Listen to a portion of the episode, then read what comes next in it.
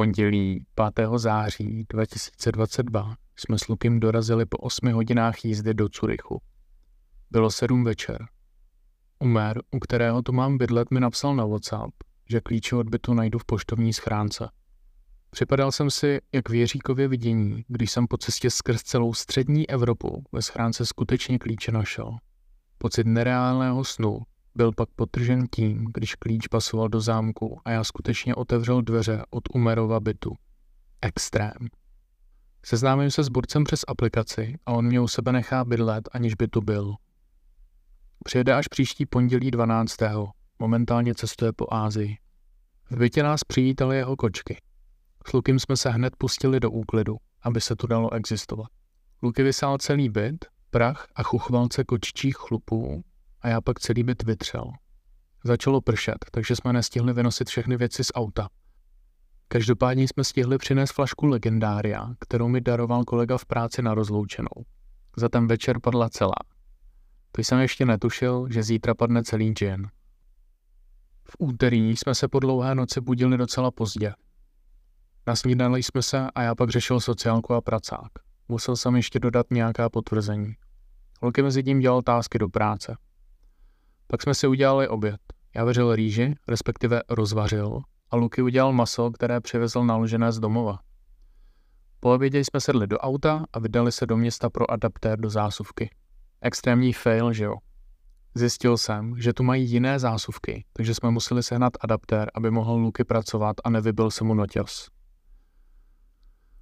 Úterý 13. září. Tak jsem tu už týden a den.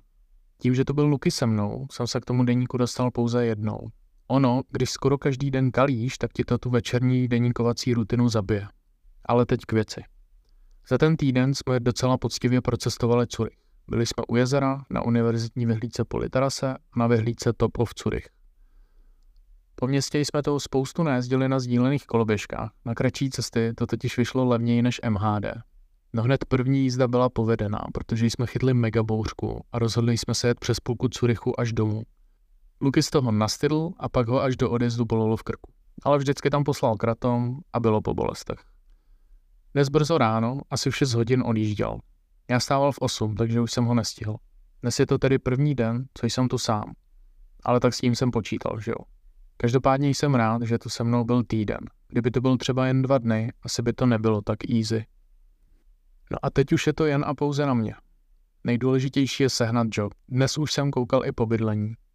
Od 15. října už musí mít něco svého. Umr totiž 17. tenhle byt opouští.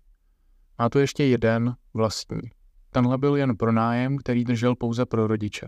Což mě vede k myšlence, že včera vlastně přijel Umer, můj zachránce. Včera večer jsme se seznámili a zapili Lukio na rozky. Kecali jsme o osobnostech, znameních a eneagramech. S Umerem jsme oba štíři a osmičky s křílem sedm, takže si rozumíme, to je jasný. Také mi nabídl úklid toho jeho druhého bytu, než se najdu práci. Když je na cestách, tak ho pronajímá jako Airbnb, takže je po každém checkoutu potřeba uklidit. Což je super, protože i když to bude drobný přivídělek, je to lepší než drátem do voka. Lukino je mega hodnej, že mi takhle pomohl. Sám má svých starostí nad hlavu, ale i přesto mi věnoval svůj čas. Díky kámo, máš to u mě. Odpoledne jsem ještě volal s kamarádkou, odmaturovala, tak mám radost. Tak tohle byl pilotní díl deníku miliardáře. Já jsem Elliot, autor podcastu Plavba myslí a ty se právě poslechl nebo poslechla první záznam o začátku mého nového života. Života ve Švýcarsku.